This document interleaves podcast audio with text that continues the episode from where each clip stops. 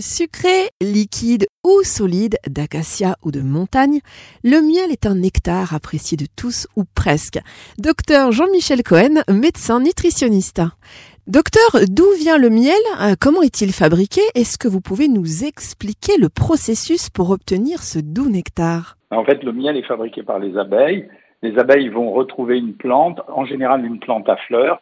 Ensuite, elles vont plonger leur tête euh, dans le, à l'intérieur de la, de la fleur et elles vont aspirer le nectar qui est stocké dans cette fleur et puis ensuite elles vont le stocker dans leur ventre. Ce miel va se transformer, ce produit va se transformer dans leur ventre et elles vont l'amener jusqu'à la ruche où il va subir encore une autre transformation jusqu'à aboutir la forme du miel qu'on connaît euh, et qu'on va consommer peut-être pas toujours de cette façon-là, mais en tout cas le miel réel. Alors que sait-on aujourd'hui de ces réels bienfaits sur notre organisme, docteur Cohen? Le premier des bienfaits du miel, il est gustatif, ça veut dire que c'est, une produit, c'est, un, aliment à saveur sucrée que les hommes et les femmes adorent.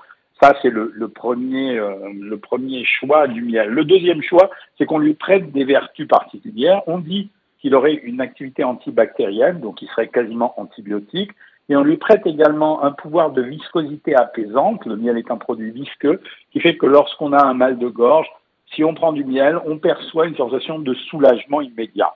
Le reste, les activités antioxydantes, elles sont toujours supposées comme beaucoup d'aliments, mais en réalité, il faudra en consommer une telle dose que personne ne consommera pour avoir un réel effet antioxydant. Le miel, ça fait du bien parce que c'est rassurant, c'est une substance sucrée vers laquelle on a un goût euh, euh, inné, c'est à peu près tous les bienfaits du miel. Le reste, c'est extrapolation. Saviez-vous que la plus vieille des abeilles remonterait à 60 millions d'années et qu'il faut 5000 fleurs butinées par 40 000 abeilles pour obtenir un kilo de miel?